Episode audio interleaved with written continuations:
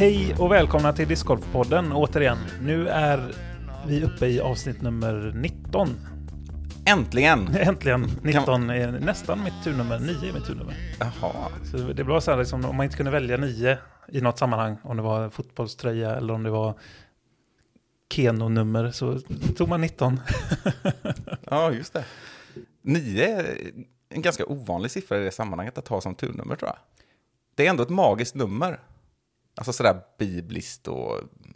Ja, det kanske är det. Jag har fått för mig att det är ganska vanligt som turnummer, men det kanske inte är. Men eh, för mig var det nog... eh, Jag tror det var så här, så jättetråkigt att när jag var nio år så kom jag på att jag skulle ha turnummer och då tog jag det för att jag var så gammal. Eller något sånt. Jättefantasilöst. Ja. Men, eh, men sen har jag också insett att, ja men till exempel fotbollssammanhang. Nummer nio, där har ju ändå en stor betydelse. Mm. Som alltså, det är ofta, eh, stjärnan i laget har ju nummer nio, om man, om man ser alltså anfallsstjärnan i alla fall.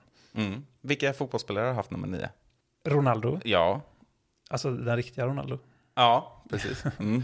Kanske den eh, Cristiano också. Han hade det i United först tror jag. Så blev han CR7, va? Ja, Mm. Ja, exakt. Det stämmer ja.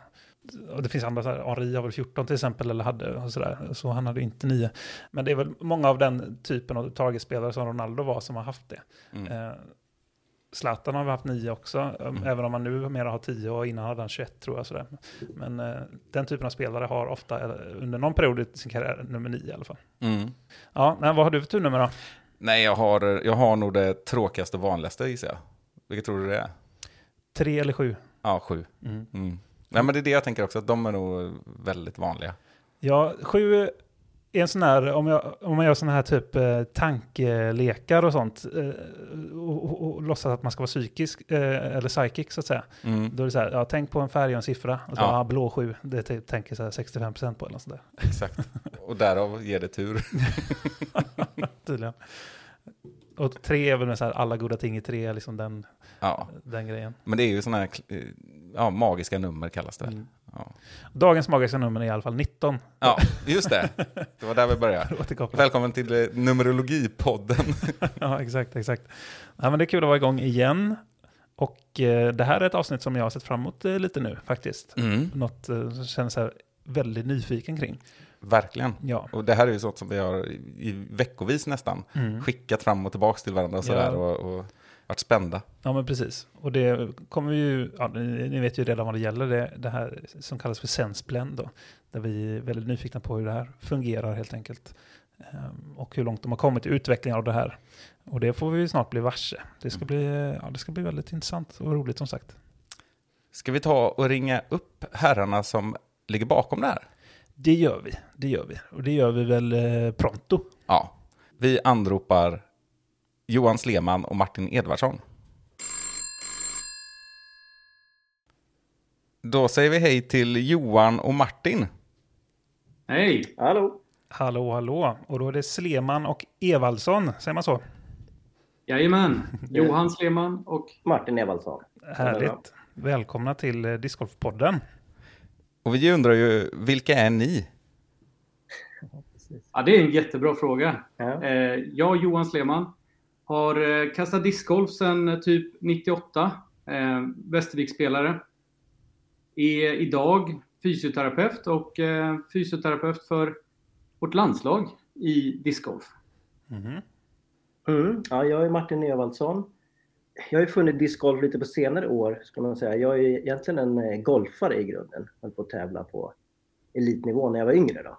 Ja. Junior och strax därefter. Eh, Men sen så provade jag discgolf någon gång på någon after work tillsammans med Johan och det var ju bara, "Jaha, det är som golf fast kul liksom. Det är perfekt. då, var, då var skiftet ganska lätt kan man säga. Jag kommer ihåg första kommentaren från Martin. Han sa det, det är ju som golf fast 3D.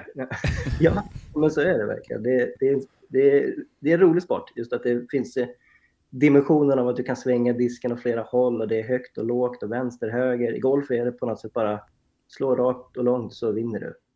Ja, men vad härligt att höra. Det är ju di- discgolfens nya motto. Som golf fast kul. det är ju... Ja, exakt. Ja, det, det är det jag brukar säga till folk. framförallt golfare. Då. Ja. Ja, ja men vad härligt att höra. Och eh, ni är ju här framförallt i egenskap av något som vi, och många med oss tror jag, är väldigt nyfikna på. Eh, som vi kallar för Sense Blend, om jag har förstått det rätt. Om ni ska börja där då, vad är, vad är det för någonting? Ja, vad ska vi börja där då? Ska vi...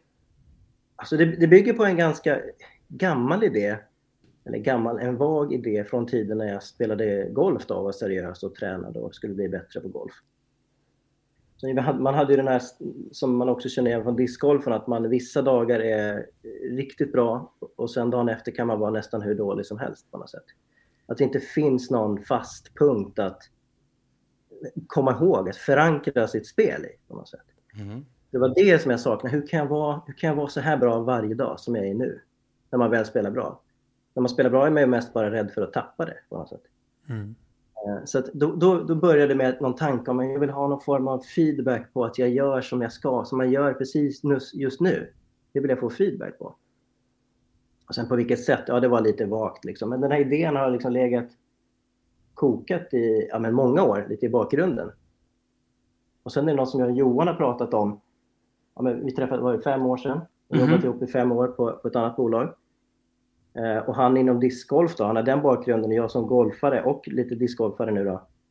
Så liksom nytta med den här idén på något sätt att, ja men vänta, jag, jag vill kunna utveckla mitt spel. Jag vill kunna få feedback på, på att jag gör eh, mina rörelser rätt. Och, och, någonstans i det där så började vi liksom så få idén om att, att ljudsätta rörelser. Mhm. Att man, att man får sin, sin discgolfputt eller discgolfkast eller golfsving, ge den ett ljud. För det är ju någonting som så här, det är man ju inte van vid. Det är ingenting som finns normalt när du tränar en sån här precisionsidrott. Då. Utan vi tänkte liksom att ja, men kan vi ge en ny kanal, kan vi ge hjärnan ett nytt litet handtag att försöka använda när man ska lära sig en rörelse? Alltså göra rörelsen bättre eller, eller liksom utveckla sin, sin golf eller sin discgolf. Så det var liksom den idén som liksom har legat och malt lite grann mellan oss att ja, men hjärnan är fascinerande, hjärnan är så plastisk, alltså omformbar att kan vi ge den en ny, ett nytt sinne att, ta, att ta, dra nytta av när man spelar golf eller discgolf, så vad kan hända då? Så det är väl på något sätt, det är väl den lite flummiga förklaringen kring vad det är. Det är att vi ljudsätter rörelser. Alltså det är ljudbaserat, ja. Ja, precis. För det, vi- ja, det, har vi, det är ju det vi har sett nu på de här små blinkningarna i sociala medier också. Att eh, det är hörlurar och någon handske. Eh, Ja, men precis. Alltså det bygger ju egentligen på att... eh, Det, det, vill du berätta eller? Nej, kör. Ja. Fortsätt. Nej, men det är en... eh, Så som vi har gjort, vi har utvecklat en app till eh, en Apple Watch egentligen. Det är en helt vanlig klocka fast som vi har satt på... I vissa case då så sätter vi den ovanpå handryggen för att få med hela rörelsen av handen och därmed disken som sitter fast i handen. mm, Men man kan, man kan också bära klockan som en vanlig klocka på handleden. Eller så kan man sätta den runt bröstkorgen för att mäta rörelsen där. Eh, Det är egentligen samma principer som finns eh, tillgängliga. Att det det är de här sensorerna som sitter i den här klockan. Det är gyron och accelerometrar och en massa data som kommer från dem.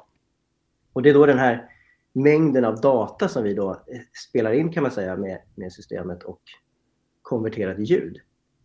Mm. och, och, och poängen är då, som jag förstår det också, att, att man ska bli konsekvent. Ja, exakt. exakt. Och det, det, är, det är lite det som jag var inne på där i början från min tid som golfare. Då, att jag vill bara göra precis så här. Kan jag göra så här resten av sommaren så kommer det gå bra på något sätt. Ja, men måste man då, ska man liksom kalibrera den till vad som är bra? Alltså ska man liksom kalibrera den till en själv på något sätt, ens egna rörelsemönster och en dag när man spelar bra, liksom, eller hur man vill att man ska... eh, Exakt så. göra. Vi, vi låter ju dig då att avgöra när du gör rätt. Att du eller din kanske tränare avgör att ah, men den där kastet var ju faktiskt perfekt. Eller den putten satt ju, nu gjorde du liksom tekniken helt rätt som du tänker dig. Mm. Det kändes rätt i kroppen när du kastade disken. Den där, den är rätt. Den kan vi då lajka eller gilla då kan man säga. Så kan man då ha flera sådana här olika typer av kast. Det kan vara att du har en långputt, en kortputt. Man kan ha ett, ett, liksom en eh, uppsättning av sådana här ja, vad ska jag kalla det, referenser. Mm. Som du kan då använda att träna mot. Då. Mm. Och då tränar du liksom på något sätt mot mot, mot ditt bästa eller så som du vill att du ska putta eller kasta. Och då är det inte, vi, vi kommer inte in och säger till dig hur man ska spela discgolf. Det är inte det det handlar om, utan det handlar om att du ska få ett sätt att träna på att göra en repetitiv rörelse eh, rätt, om man säger. Mm. Så kan man väl lägga till där också att eh, i eh, repetitionerna som man utför, utför, så har man som ett spann som fortfarande är okej. Okay. Eh, så att under processen att man spelar emot sin referens så kan det dyka upp ett kast där man känner okej, okay, det där var också väldigt bra. Eh, och då jobbar vi nu på en lösning där vi bakar ihop referenserna till en form av gyllene referens. Mm. Där man tar in variationen men man, man liksom godkänner ändå att, eh, att, den, att den finns där. Ja, precis. Så det är lite machine learning-algoritmer där bakom som, som sorterar mellan bra och dåliga kast kan man säga. Mm. Just det. Olika felmarginaler och sådär kan man säga då. Ja, det, det ska man förenklat kunna mm. säga, absolut. Jajamän. Ja, men det är jättespännande. Det låter spontant som det här skulle funka absolut bäst på just puttningen, men, men jag har förstått det rätt så har ni även testat det här med eh, om man ska ja, kasta då från, från tee och ens rörelse där, men, men då får man på något sätt, om jag har förstått det rätt, pinpointa liksom ja, men som du, ni vinner på torson till exempel, liksom att man sätter den på bröstet. Och att då är det framförallt den som man kan avgöra eh, hur den rörelsen är. Och sen så kanske man kan flytta runt då liksom för att och just öva på vissa specifika eh, delar i kastet då på något sätt. Ja, men lite så, absolut. Vi, vi har ju sett att rörelsen i höften eller torson är ganska dominant i, i din sving. Får du till den, ja, men då är det rätt mycket som följer med bara farten och blir ganska bra. Mm. Däremot om du har taskig timing i den då, att du inte får, du kan inte repetera din run-up eller du får inte riktigt till tekniken i, ja, men i överkroppen eller, eller höften så är det svårt att få till helheten också. Mm. Precis, men om man exempelvis har problem med sin power pocket eller så, att den liksom kanske blir för låg eller något i den stilen, och då skulle man tekniskt sett kunna sätta eh, klockan någon annanstans då för att, för att få känslan för hur det blir så att säga. Ja, men exakt, exakt. Ja, men då kan du ha den på armen till exempel. Mm. Det är absolut tänkbart. Ja, värt att nämna här är också att eh, i förlängningen här nu så kommer vi kunna använda telefonen samtidigt. Så du kan ha telefonen på bröstet och klockan ute på handen eller handleden. Mm. Just det, så det är något ni, ni experimenterar med att försöka få flera eh, sensorpunkter på något sätt? Då, i, i... Ja, man kan, man kan säga att eh, ramverket är klart. Eh, mm. vi har bara inte kommit igång med testerna på det. Mm. mm. Intressant. Jag måste ju fråga också, jag blir väldigt nyfiken på vad det är för typ av ljud man hör. Jag tänker mig något sånt där swoosh liksom. Det är många som har swoosh, att det kanske blir en swoosh till slut. Ja. Så när man får en swish-betalning ungefär. Ja, precis, så ska det låta. Ja. Kaching! Ja, det gör det faktiskt. Ja. Delvis har vi det. Ja. Nej, men eh, vi jobbar i nuläget ganska basala, enkla ljud eh, som vi genererar från klockan i sig. Då. Och det är egentligen ja, det är någonting vi jobbar med att göra mera fylligt och lite mer innehållsrikt framöver. Eh, men det, det, vi har sett är att de här ljuden vi har eh, kommer man ganska långt på att faktiskt kunna guida en rätt när man har hamnat fel. Eh, men de är inte jätte, vad ska man säga, attraktiva ljuden. Nej, inte så anpassade än. Nej, nej, det är de inte än. Nej. Men det är ju någonting som vi jobbar stenhårt på, att faktiskt ha en, en, en trevligare ljudbild kan man säga. Nu är den väl kanske delvis funktionell, men Eh, det, det är en bit kvar, det är det. Mm. Och värt, värt, att nämna där, när vi ändå är på området, det är ju att vi faktiskt modellerar ljudet. Så man tänker att man har en referens och låter den på ett ganska clean sätt. Eh, men eh, när man väl utför ett kast sen och man divergerar ifrån referensen, då modelleras ljudet på olika sätt baserat på vad man har gjort för fel. Mm. Alltså det, det blir olika typer av signaler för olika sorts fel. Ja, men så kan man säga. Absolut. Att vi formar ljudet utefter vad du, vad du gör för fel. Mm. Och det är fel och fel, men vilken, vilken avvikelse du gör från det som du har tänkt göra. Och då är det så här, ja, de ljuden som vi har nu, det kräver en, en stund att snappa upp det här och faktiskt låta hjärnan smälta att nu får jag också inputs från hörselsinnet när jag kastar frisbee, vilket inte är, det är inte normalt. Eh, så vi ser ju det ofta när vi kör igång det här eh, på tester med folk så tar det en stund. Först är det totalt eh, vad ska man säga? Hjärnsläpp. Ja, ja, men lite så blir det. Det blir som, hur ska jag fokusera på att kasta discgolf samtidigt som jag hör de här ljuden? Att man försöker analysera sönder det. Men sen när det väl har gått kanske, vad ska man gissa, en halvtimme kanske? Och sånt där, då är det någonting som, som vänder på något sätt. Då, då blir det som att man istället för att analyserar ljuden, bara lever med ljuden. Mm. Eh, och eh, det är då på något sätt det börjar bakas in, att din hjärna har fattat, ja men okej, men nu låter det samtidigt som jag puttar här. Okej. Då är jag med på det. Mm. Eh, men det, det är, första stunden är lite konstig. Så är det för, för ja, men alla skulle jag säga. Det är inte många som har snappat upp det på under en minut om man säger så. Nej, och så är det väl oavsett vad det är för nytt typ av träningsmoment eller redskap eller vad det än är man ska lära sig så tror jag det många kan relatera till att det, att det är en, en eh, övergångsfas liksom, innan man eh, blir van vid det så att säga. Ja, men absolut.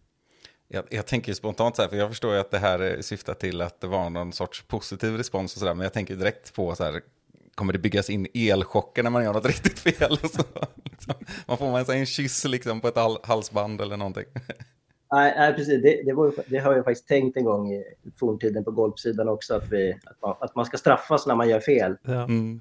Det är på något sätt våra tidiga prototyper som vi höll på med här under våren, eh, vårkanten och sommaren, var ju lite mer åt det hållet.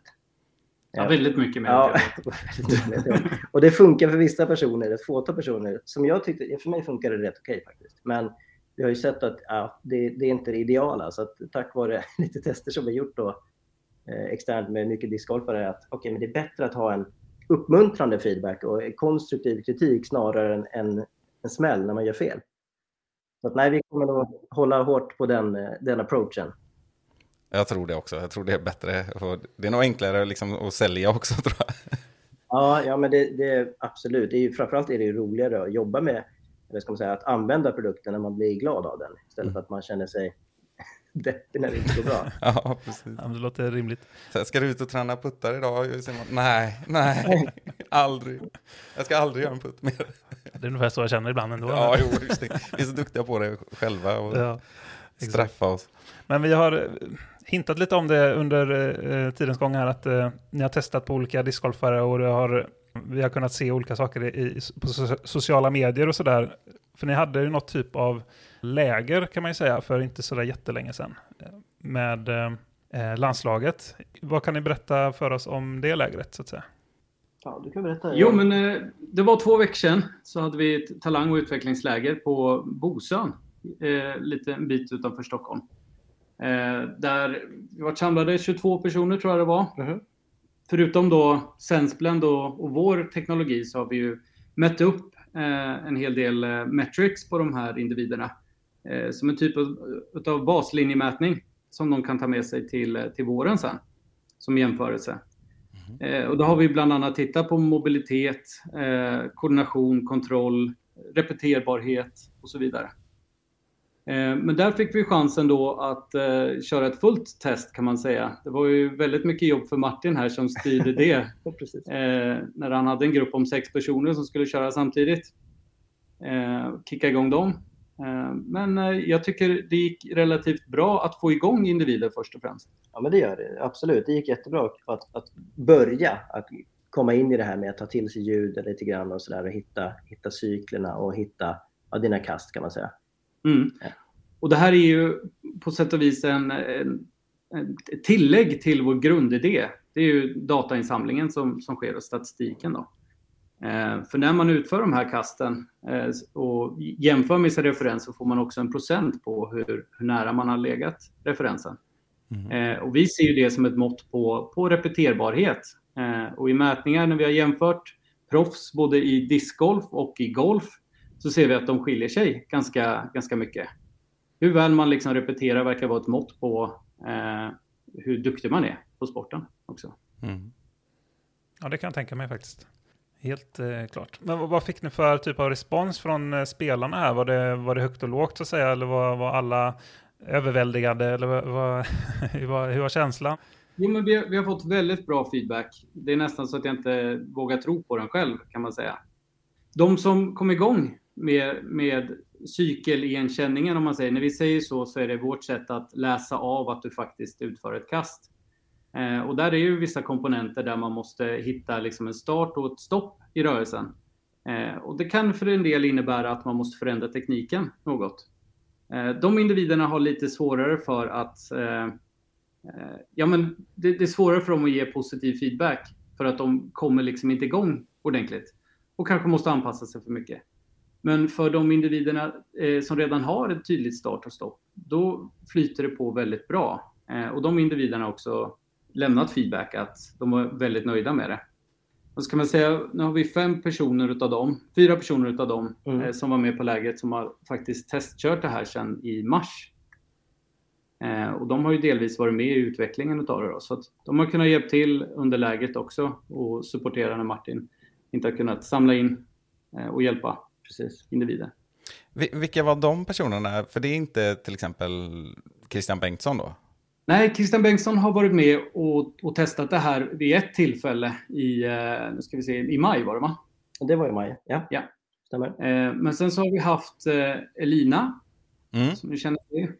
Vi har haft Robin Willman, som har testat. Och sen så har vi haft eh, Josef Berg. Mm. Det är personer därifrån läget va, som var med. Ja, precis. Exakt. Och sen har vi några fler på väg in. Men sen har vi också, vi vill inte egentligen bara ha de här som redan är riktigt duktiga på att kasta, utan vi vill ju också få med glada amatörer. Så vi har haft en test, testkår där också på lite eh, lägre nivå kan man säga. Att man ändå vill utveckla sin discgolf men man är eh, ganska, ganska ny i, i spelet. Då. Mm. Som jag själv till exempel. Det, jag har ju spelat i två år kanske eller vad det. Vad märker du för resultat Martin? Ja men vad ska man säga, det känns ju som att... Han har jag- laserputtar. Det är inget För Martin har det funkat riktigt bra. Ja, men så är det ju. Det är mest puttning. Som, jag har en korg i trädgården här eh, och det är väl därför jag har puttat mer än vad du har gjort kan man säga. Men, eh, nej, men puttningen är ju bättre än min kastning kan man säga. Mm. För att vara diplomatisk. Nej, men det går, det, det går bra. Verkligen. Och det är ju ändå ett eh, stort steg. Jag tror det är nästan vanligare att det är tvärtom faktiskt. Att man, eller kanske inte absolut i början, men efter en stund när man har kört ett, ett tag sådär, att man, man känner att man kan eh, komma runt cirkeln ganska så enkelt, men eh, sen så kommer de där puttarna och de är, där är man ofta väldigt ojämn. Ja, men absolut. Ja, det här kanske också är ett sätt. Ja, för jag tror precis också att, eh, som du säger, att eh, de flesta är så fokuserade i början att man vill kasta långt och, och känner sig begränsad och sådär. Och så fokuserar man bara på det. Det här kanske också är ett sätt att göra putträningen roligare. Ja, det är ju en jättestor del av approachen vi har här. Vi gör det ju till ett, till ett spel. Men lite som Johan sa, att du kan, få en, du kan få en indikation på hur nära du är. Mm. Så det har gjort som ett litet men, roligt spel nu där man, där man levlar upp och levlar ner beroende på hur, hur bra det går för en om man säger. Om du gör många bra puttar i rad, ja, men då levlar du upp och kan nå nya, nya höjder kan man säga. Så att det blir ju på något sätt, ja, men vi använder lite grann, skicka skärmdumpar till varandra och liksom Mm. tävla mot varandra och lite sådär inom, inom testgrupperna. Mm. Så det, det blir ju, ja, det gör ju att man gör fler puttar bara där. Mm. Bara faktiskt. Och, och gör du fler puttar med Senseblend igång, ja, då får du mera möjligheter att faktiskt baka in de här ljuden i din hjärna på något sätt. Programmera om hjärnan lite. Och det är då, det är då liksom någon form av effekt kommer av det här. Dels att du faktiskt puttar mer för att det är roligare att putta. Mm. Har liksom lite mer incitament att gå ut och ställa dig där och putta. Men hör du ljuden liksom då när du inte har på dig hörluren också när du, om du går ut och puttar helt eh, au om man säger så? Eller, och hör du när du sådär lyfter in, hör du ett ljud när du lyfter in matkassen i bilen och sånt där också numera? Nej, men inte, inte det där i bilen. Absolut inte så. Men definitivt när jag spelar så finns det där. Jag skulle inte säga att jag hör det så att jag liksom blir bedövad. Det är inte det. Utan, Mm. men, men jag kan absolut eh, förhålla mig till det här ljudet som jag upplever inombords på något sätt och, och veta vad jag gör för fel. Mm.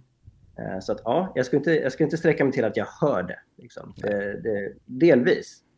Men eh, det finns helt klart där inbakat på något sätt. Mm. Så att någon effekt har det haft helt klart. Jag är också lite nyfiken på vad ni har för ingångar i det här. För du Johan är ju eh, fysioterapeut, sa du ju. Yes. Martin, jobbar du också med något sånt? Hallå? Nej, Nej. Eh, inte faktiskt. Utan eh, jag är ingenjör då. Ja, Eh, ja, pluggat vet, teknisk fysik, KTH och det där. Och jobbat med inbyggda system i, ja, men sen jag gick ut sk- skolan. Då. Först jobbade jag på Scania med utveckling av eh, drivsystemen för lastbilarna. Då. Växellåda, motor. Och sen så träffades vi på Bioservo då, som är ett eh, företag som vi jobbar deltid på idag. Eh, och det är där jag och Johan har ja, men, hittat vårt samarbete. Och på Bioservo så utvecklar vi eh, greppförstärkande robothandskar. Så det är ju en, också på något sätt en produkt i framkant av en eh, teknik. Eh, så att, där har vi ganska mycket erfarenhet av att tillsammans utveckla någonting väldigt eh, avancerat som det inte finns någon att jämföra med. Det finns inte någon som säger hur det ska vara. Ja, Det är robotteknologi som appliceras på människokroppen. Mm. Precis. Där kommer Johan in perfekt som, som fysio och har en känsla för vad är det människan behöver. Vad är det man vill ha som slutkund? Och jag med från den tekniska sidan har en, en chans att omsätta det till eh, lösningar i men, hårdvara, mjukvara eller vad det nu må vara. Vi har, vi har ett stort team som jobbar. Det är inte bara jag och Johan, det är inte det. Utan, men vi har hittat vårt samarbete där eh, inom, inom robottekniken. Då. Men, alltså bara det. Vad jobbar du med? Eh, Greppförstärkande robothandskar. Vi får, ju, vi får ju ringa upp er och prata om det bara någon gång också. Det är helt... Nej, men det är, det är jättekul. Det, det har ju varit en riktig resa för, för, för oss där på det företaget. Där har vi utvecklat mycket bra grejer kan man säga. Om man, eh, om man har pro- problem med early release så kan man eh, kontakta er också då. Precis. Då är det, då är det bioservo ni ska kontakta. Ja, exakt. exakt. Just det, just det. Hej dad, hej dad. Exakt.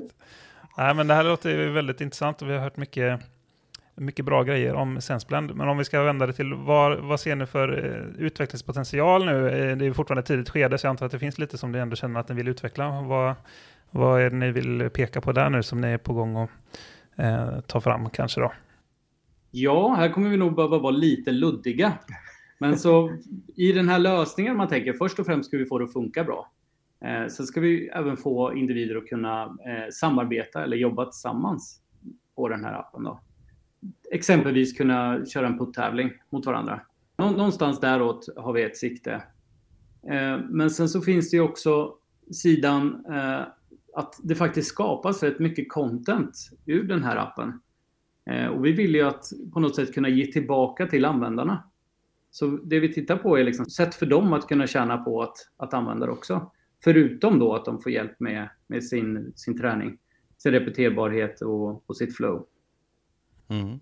Och, eh, tanken liksom att eh, produkten kommer vara mjukvaran i första hand och att man eh, har sin egna Apple Watch eller enhet då. Nej, men precis så. Det, initialt kommer det vara eh, definitivt så. Vi, eh, vi kommer ju från hårdvarusidan där det, där det även finns mjukvarukomponenter såklart. Det är en jättestor del av de här robothandskarna. Men vi ser ju eh, problematiken som faktiskt finns runt omkring hårdvara. Eh, dels så hade vi ju behövt i alla fall två, tre år till bara för att kunna få hem en prototyp som vi är nöjda med. Eh, och sen så tittar man på komponentsbristen som är i världen just nu så är det jättesvårt som ett litet bolag att faktiskt få komponenterna som behövs för att utveckla en prototyp. Eh, så. Ja, precis. Det känns på något sätt skönt att vara i, i mjukvaruvärlden snarare. Det är, det är väldigt mycket enklare att distribuera till, till många användare om man nu får eh, fart på försäljningen. Att bara egentligen kunna ladda ner den och vara igång. Mm. Ja, vi räknar ju lite på, på de här siffrorna och det finns ju idag 100 miljoner Apple Watch-användare runt om i världen. Och vi räknar väl med att i alla fall 10 stycken av de här har eh, disco på agendan också.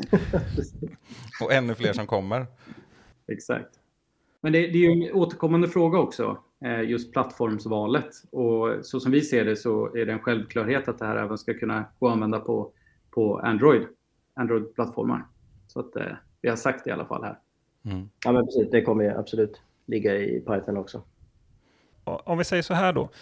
Om lyssnarna, eller för den delen vi, skulle vilja testa det här på något sätt. eh, hur gör man det? Finns det möjlighet att liksom testa det eller finns det möjlighet att eh, köpa det på något sätt? Eller hur, hur, eh, hur gör man om man är nyfiken? Ja, men eh, först och främst så, eh, så kommer vi köra en liten pre, ett pre-launch event kan man säga. Eh, jag är inte säker på att jag kan nämna exakt vart, men om ni föreställer er en, en stor discgolfbutik eh, söder om Söder, eh, om Stockholm då. Mm. Där, där kommer ett event som, som kommer annonseras om ganska snart. Men sen så är det så att i den här utvecklingsfasen vi befinner oss nu så kommer vi vara i behov av hjälp. Så vi har ett mål om 50 personer som ska vara med i vårt betatest. Då. Eh, och det är ju för att vi ska kunna säkerställa att det här är, är, är på plats, de funktioner som vi har.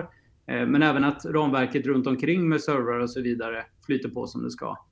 Eh, och det är ju ett betatest som vi vill ska ske nu under vintern. Mm. Eh, och då har man ju möjligheten att höra av sig till oss på, på Instagram, Sensblend.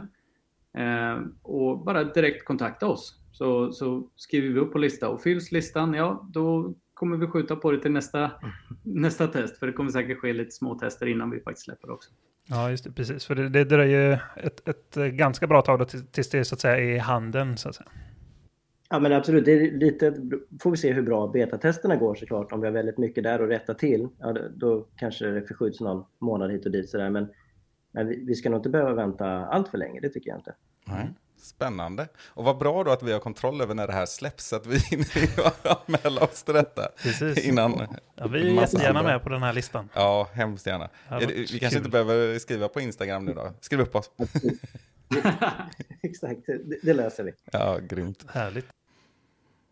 Är det något eh, som ni känner som att ni inte har fått säga gällande den här produkten? Eller i allmänhet, ni kanske vill hälsa till föräldrar eller något? Jag vet inte. Man får passa också. Ja, det kanske blir pass på det. Nej men eh, Eh, Hur länge har ni jobbat med det här? är en bra ja, fråga. ja men precis. Ja, hur länge vi har eh, liksom, tankarna malt, ja men det är några år. Mm. Men sen var det väl egentligen, det var väl typ förra jullovet. Januari var det. Ja, Johan fick så här, fan nu kör jag igång det här bara. Så han, du, det är rätt kul, du hittade ju någon app till din Apple Watch som kunde spela in lite data och sådär. Eh, Sen cyklade du ut i Ultuna i snöstorm och ställde dig och drog tio puttar eller vad det var innan du höll på att frysa ihjäl och sen cyklade du hem igen. Eh, Ja, det var mörkt. Ja, precis. Det Det var, var ju mitt på i kvällen. vintern. Jag tror, klo- jag tror klockan var typ nio på kvällen. Kan ni föreställa er Ultuna, snö, jättekallt. Exakt. Men jag fick de här tio puttarna då i något mejl sen i datan från dem och det var då jag såg att ja, ja, men det här, det här kan vi göra något av. Det här, det här kommer funka. Så att det var ju värt mycket och det, när du hörde det på något sätt att ja, men Martin tror på den här datan, han tror på de här sensorerna som sitter i de här eh, klockorna. Då var det inte så mycket att vänta på, så du kickade igång. Ja, jag gick all in på programmeringen där. Precis, så det var väl egentligen Johan som eh, fick, fick mig att åka med på tåget. För att vi pratade länge om det, men helt plötsligt var Johan igång. Och liksom hade en app igång och då var det bara att åka med. Så att, eh, det har ju varit riktigt kul. Mm. Ja, vad häftigt. Jag fick ett litet eureka moment där då. Eh, Ja, det har varit många sådana under, under tidens gång här på något sätt. Men det är mycket, ja, mycket kriga på med utveckling bara också. Så att, eh, Vi har ju haft fördelen också att vi har samarbetat så länge med eh, mjukvarudelen på, på de produkter som vi har jobbat för. ja, men precis. Ehm, där, där mycket kan kännas igen. Så vi, vi, har, vi har byggt eh, digitala risk, riskbedömningsmodeller som är eh, i princip då med de handskarna så kan vi också bedöma risker. Ehm, och det är för, för ni, ni som lyssnar här, det är ju bioserver vi pratar om. Men, men att kunna ta på sig en handske, jobba på som man brukar göra i en industri eh, och sen få eh, en rapport på vilka risker man utsätts för. Då. Mm. Och det, det är liksom bakgrunden. Precis, och det är mycket gemensamt där i att ja, det är också sensorer som mäter någonting och det ska omsättas till någonting värdefullt eh, för användaren. Då. Så att sen är det helt andra saker, men det är ändå på något sätt, det är där vi hittat ja, men, vårt samarbete. Och, eh, så vi, vi har ju ganska mycket gratis på så sätt att vi, det är inte ett nytt team som vi kör igång här, utan det, det är som att teamet Martin och Johan eh, jobbar nu med en annan produkt kan man säga än vad vi har gjort hittills. Så att det, det, vi bara tar vid där vi, där vi var på något sätt och fortfarande 100% på. Mm. Häftigt. Det, Ja, känns som, eh, det känns som eh, framtiden det här. Ja, men det, är det, det, är, det är det vi tror. Ja. Ja, det är det vi känner med discgolfen också. Ja. Eh, om man jämför då med, med golfen så finns det ju enormt mycket gadgets. Eh, om det är liksom radar eller om det är laser eller andra verktyg för att förbättra sitt spel. Men, men det som discgolfen har blivit bortglömd på något sätt. Mm, ja, lite så. Den är ju inte lika, lika mogen som golfen är, eller lika färdig kan man säga. Golfen är ju rätt färdig. Och samtidigt, eh, när jag föreställer mig att eh, discgolfen kan vara mer tacksam också för, som sport eller rörelsemönster och sådär, i alla fall baserat på vad en annan golfare som vi hade med här sa, att en, en backhand-swing i discgolf är betydligt mer avancerad rent tekniskt att utföra än en golfsving, även om man... Just det, för att man står still i golfsvingen då till exempel. Ja. Mm, Ja, men precis. Mm. Ja, det är absolut. Sen är det väl högre krav på precision i golf än vad det är i discgolf. Om man säger. Det, är ju, det, det är ju mycket svårare att spela golf, skulle jag säga. Man har ju mycket längre startsträcka där än i, i discgolf. Mm. Sen säger jag inte att det är lätt att spela discgolf, för det. Jag, menar, jag kan ju inte själv. Men Jag förstår hur du menar, att, att eh, själva tröskeln att överhuvudtaget få iväg disken kontra få iväg bollen kanske är lite lättare i, i discgolf då. ja. ja, men precis. Exakt. Det kräver ju mera tid i golf för att det ska bli njutbart, om man säger. Och att du faktiskt Mm. kan, ja, men nu kan jag spela golf. Det är nog inte många som kan säga det egentligen. Nej. Nej, men det, det håller jag nog med om. Ja, nej, men det här var ju väldigt intressant och det var kul att, att ha er med. Är vi nöjda och glada, Rickard? Ja, det tror jag. Ja, är du det så är jag det. Ja. Och är ni där borta, Johan och Martin, också det? Så Vi är jättenöjda Ja, och tacksamma. absolut. Ja, jättekul. Kul att vi fick vara med. Helt klart. Ja, det är vi som ska tacka. Och det blir ju nästan som någon sorts, ska man sluta cirkeln här med att säga då att eh, sensblend, putträning fast kul. ja, precis. Ja, exakt ja. Fast. Ja. För, för Ja, discgolf fast kul kan man inte säga. Nej, golf fast kul, Ja. men det, Eller, det, eller programmering fast kul kanske för er. Ja, absolut. Ja, men det är vårt kontor. Det är att stå och putta. Ja, det låter fantastiskt. ja, vi har puttat ganska mycket idag faktiskt i kylan. Så att, eh, snyggt. Det funkar med infravärme. ja. Mm. Ja, just Det det. Shit, ja, det kanske man ska satsa på också. Ja, nu, ni har ju handske på er också. Ytterligare en fördel kanske. Ja, jag vet inte. Ja, det kan vara så. Golfhandske, nu discgolfhandske, ja. Ja. Precis. Ja, nej, men återigen, tack så mycket. Så får vi gå vidare här. Men eh, vi, eh, vi lär ju hörs, höras och eh, ses förhoppningsvis också framöver på något, på något vis. Och ni får lycka till i er fortsatta utveckling av eh, Sensblend eh, mjukvara då framförallt. Ja, stort lycka till. Ja, tack, tack. tack så hemskt mycket. Mm, ha det gott. Ha det bra. Nästa gång. Hej.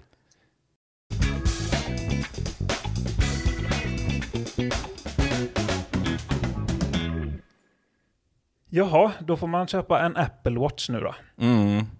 Det tar emot, men Det blir dyrt, men det, det kan bli eh, värt det. ja, jag har inget val. Nej. You can't put a price on a good putt. Nej, verkligen inte. Eller i vissa fall kanske, i alla fall en dålig putt. Om, om, om det är så- eh, om det liksom eh, Macbeth står och ska sätta någon sån här putt för en vinst i en tävling. Och så. Mm. Det, det känns som att man ofta räknar hur mycket han missade för att han missade putten, än tvärtom hur mycket han vann för att han satte den. Ja, Av någon anledning. av eh, Paul Macbeth-anledningar. Ja, så att han ska vinna liksom. Ja, ja, jo, det kan vara, kan vara så. varje, varje andra plats är ett totalt jävla misslyckande. ja. By the way, det var ju en, eh, på tal om Macbeth-puttar som är ganska roligt, det var ju en av de här Elite Seriesen, tror jag det var, alltså DGPT-tävlingarna i år, där han hade någon sån här Circle 2-putt, där som publiken stod laddad, var helt tyst, och så precis i rätt timing i releasen så var det en hund som, var, eh, som skällde i publiken. Kommer du ihåg detta? Ja, men det var nu i slutet. Det var väl på det där 130 meters hålet på, eh, är inte det på, på Disco Pro Tour Championship? Ja, det kanske var på den sista då till Ja. och med. Ja. Jag tror det. Ja, det var, eh, jag, jag lyckades ju se han som hade hunden filmade ju själv. Och han har lagt upp den på YouTube. Det får ni kolla på. Jag tror det heter typ någon sån där Dog barking during Paul Macbeth, Macbeth putt eller något sånt där. Och så var inom parentes I'm sorry Macbeth.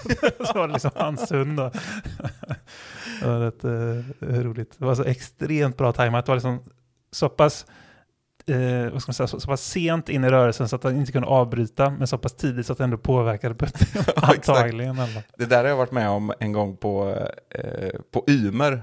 Ja. Eh, så var det Christer Kicken Modig, en välkänd Alingsås-profil, i alla fall förr i världen. Du får komma tillbaka nu Kicken. Ja, bra smeknamn ändå. Ja, ja, han är från Modig-klanen också. Stellan Modig är det säkert Mhm, många mhm. som känner till också. Han eh, skulle väl putta där på hål 8 på Ymer. Det där jobbiga hålet som man hoppas att man aldrig behöver spela. Tätt med träd.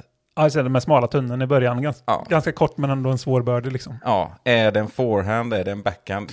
Ingen har någonsin kommit fram till det. Men eh, ja, det är ett tufft hål i alla fall. Och där är det ju en hage runt omkring. Mhm. Egentligen runt hela kan man säga. Det är bara att man märker det liksom bakom korgen. Eh, och där går det tjurar ibland. Mm. Och då var det mitt i hans puttrörelse så var det sån där. Och det var också precis sådär att han, han kunde inte avbryta, men han, han började skratta innan han släppte den. Och jag minns det som att det var nog, den, den satt inte. Nej, nej, sånt är problematiskt. Och det är ju... Det är ganska intressant, för om man ser till exempel på friidrott, om man ska jämföra med annan sport, så är det också ganska vanligt att det finns liksom två skolor, framförallt den gamla skolan kanske, där man vill ha tyst. Liksom. Man, publiken ska vara tyst, man ska hoppa höjdhopp till exempel. Eller något sånt där. Medan det finns de andra som bara vill få igång publiken liksom, och stå och klappar och att man hellre vill ha den liksom, som backup så att säga. Men i discgolfen så känns det som att det bara i stort sett finns där tystnaden. Liksom. Mm. Det har varit intressant att se Men det, en ja, utveckling där, att det är någon som liksom vill få igång publiken när man står och puttar istället. Och det kanske har hänt någon gång. det hade varit jättespexigt. Ja. Det skulle man ju nästan bli först med. ja, men det slog mig också för att det där skallet hade inte påverkat då om det hade bara varit ett sår istället. Liksom, Nej. till exempel. Och man är så extremt mycket mer känslig när det är tyst. Mm.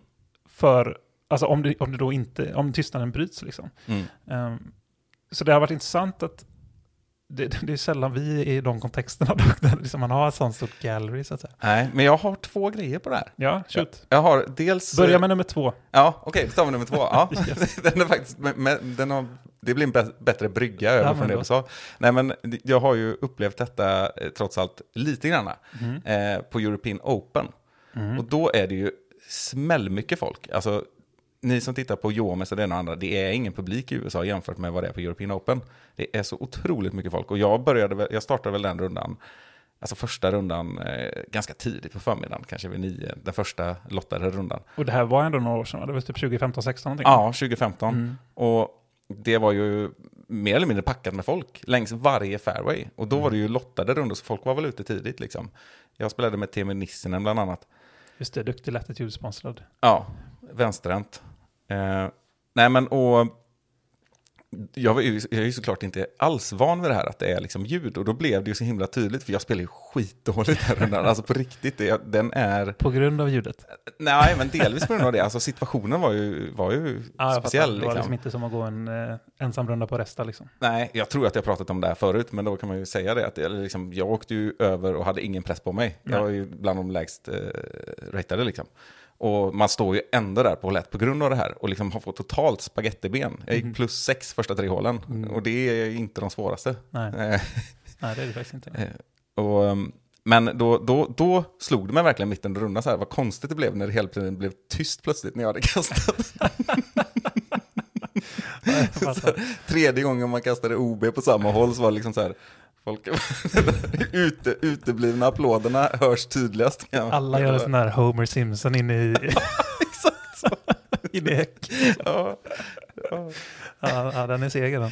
ja, Men jag kan att- förstå hur du menar. Istället för att man tvärtom, vi, vanligtvis kanske man reagerar på att det låter när man, man är van vid tystnad annars. Ja, men det är ändå... eh, Åh, applåder. Ja, men precis. Nej, men du vet, det är några hundra personer och allt brukar ju ge ändå den här artiga applåden. Liksom. Ja, visst. Ja, sådär. Från... Men när det bara blir tyst så vet man att nej, det var nog inte så bra. Är jag safe? Nej. Nej, just det. Den är... behöver man inte tänka mer. Nej, precis. När de, sen, när de vänder sig om och tittar bakom sig, publiken, för att man kastar över där de står med avspärrningen. Eller bara vill tänka på något annat. Ja, precis. Någon ropar till någon treåring som heter Jukka att akta på sig. Då är det liksom... ja. Ja, shit. ja. N- nummer ett då. Ja, precis. Nu går vi vidare. Eh, Det finns ju faktiskt spelare som jag känner till som vill ha det stökigt runt omkring sig. Mhm. Bland annat Tobias Söderqvist, som många känner till. Mm. Eh, han han kommer ju från fotbollen. Ja, ja. Eh, Så han har ju spelat fotboll på ganska hög nivå. Hade väl nog haft chansen att spela på väldigt hög nivå. Men haft mycket skador och sådär och hittade discgolfen istället. Men eh, jag vet att han har sagt att när folk säger oj förlåt att jag inte var tyst. Nej, ni får gärna liksom stå och småprata. För Ja. att han vill ha det där division 1-läktare-ljudet liksom. ja, ja. ja Så- intressant. Det visste jag faktiskt inte. Så jag tror att det finns eh, fler sådana. Mm. Och jag, jag min analys då är att jag tror att det kommer bli vanligare Ja. faktiskt. I, alltså i, eh, i och med att publikerna, eh, publiken blir större liksom, och galleryt växer, Mm. så tror jag att det till slut kommer bli så. Att eh, många vill nog, att man kanske kommer ha publikvärdar med två paddlar, så att säga. En som det står så här, cheer och en som det står quiet på. Just det. Jag tänker sådana här neonskyltar på amerikanska tv. Ja, man vet aldrig. Är, den traditionella golfen är ju fortfarande inte så dock. Så det, det kan hända att det blir så Mm. också, att det liksom blir väldigt strikt och stelt om ursäktar så att säga. Mm. Men, Ja, det, jag vet inte riktigt vad man hoppas på där. Det, det, är nästan, det är ganska häftigt med de där kontrasterna också. ja. Tänk dig James Conrad när han satte den där och tystet och så blir det lite ökar så här och, Mm. och go in och så. Ja, Explosionen. Det är verkligen något på spåren där när när du nämner just kontrasterna. Är ju, det, det kan nog få mig att tänka om helt. Mm. Men eh, ja, det hade varit intressant att se i alla fall. Det- Då kan det bli en annan kontrast, att liksom dör då från, från, om man missar en putt till exempel, eller ett utkast. Ja, den där eh, Rickard-upplevelsen som jag ja, det blir ungefär den då, fast kanske ännu mer då. Mm. Ja, Plus 16 gick jag den rundan. ja, ja den är glömd nu, Ja, mm, ja. sex år senare. Jag, går, jag, jag scrollar ibland ner på PDGA och tittar på den. Suckar, sen scrollar tillbaka. Ja, Ja. ja, vi får se. Men det kommer ju nog finnas eh, tillfällen framöver, eller hur? Att eh, få lite revansch. ja just det. Mm. Mm. Ja, jag är ju förregistrerad till nästa år. Mm. Det är ju nästan så att jag knappt vet det själv, för det finns inga sådana listor. Jag, jag valde det alternativet så att säga. Ja, alltså det är ju det är en kul grej. Det kanske vi inte har sagt till lyssnarna innan, men du, du ska ju faktiskt dit om ingenting annat. Om det kommer några käppar i, i, i något hjul så att säga. Nej. Så, så är tanken. Och Mm. jädrar, då ska det vara revansch. Ja. Ja. Sju år mognare Mm. och vet hur det låter när ingen klappar. Precis. Och du har dessutom börjat eh, se ljuset i din skadetunnel. Ja. Ehm, även om den ljuset eh, flämtar lite då och då. Men Mm. eh, det är inte helt strålande än. Så Nej, kan man säga. goda förhoppningar om, Mm. för det blir ju ändå om åtta månader typ. Det är slutet av juli. Det Mm. finns massa roliga tävlingar att se fram emot nästa år. Det får vi prata om nästa avsnitt tror jag. Ja, eller eh, nästnästa eller något i den stilen. Men, men eh, så småningom kommer vi i alla fall ha ett avsnitt där vi snackar mer om kommande säsong och eh, what's to come och så vidare. Och roliga tävlingar och torer och allt vad det är. Så det ska bli kul. Inte, inte minst för eget bruk, eller vad säga. För Nej. man har ju själv planerat att planera. Mm. Så enkelt är det. ja. Det blir kul. Ja, det blir kul. Och eh, något som är mindre kul är att avsnittet är slut. Mm. Mm. Men det är så det är. Ja. Det är sånt vi får leva med. Ja, jävligt. Men eh, det är bara att leva med det. Vad är det du sa? Mm. ja, jag tror det. Jag minns inte riktigt. Ja, lever med det en gång till. Och så tackar vi er lyssnare för att ni är med oss återigen. Mm.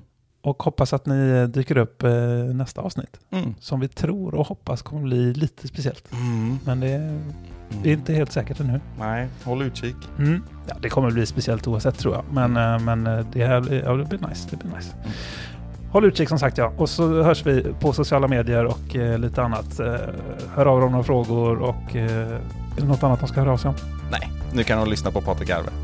Ja, just det. Precis. Nu spin that shit DJ.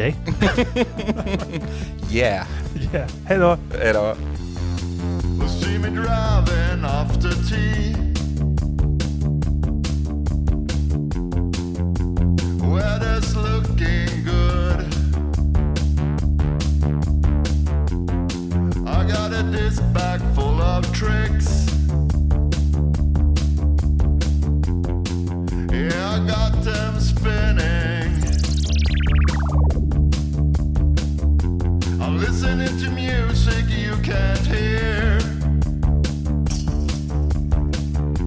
I got my magic plastic in the air. Disc golfer, yes I eh. am. Well, I'm a disc golfer, yes I eh. am. Cause I'm a disc golfer, yes I eh. am. Well, I'm a disc golfer, yes I am. You see me driving after tea.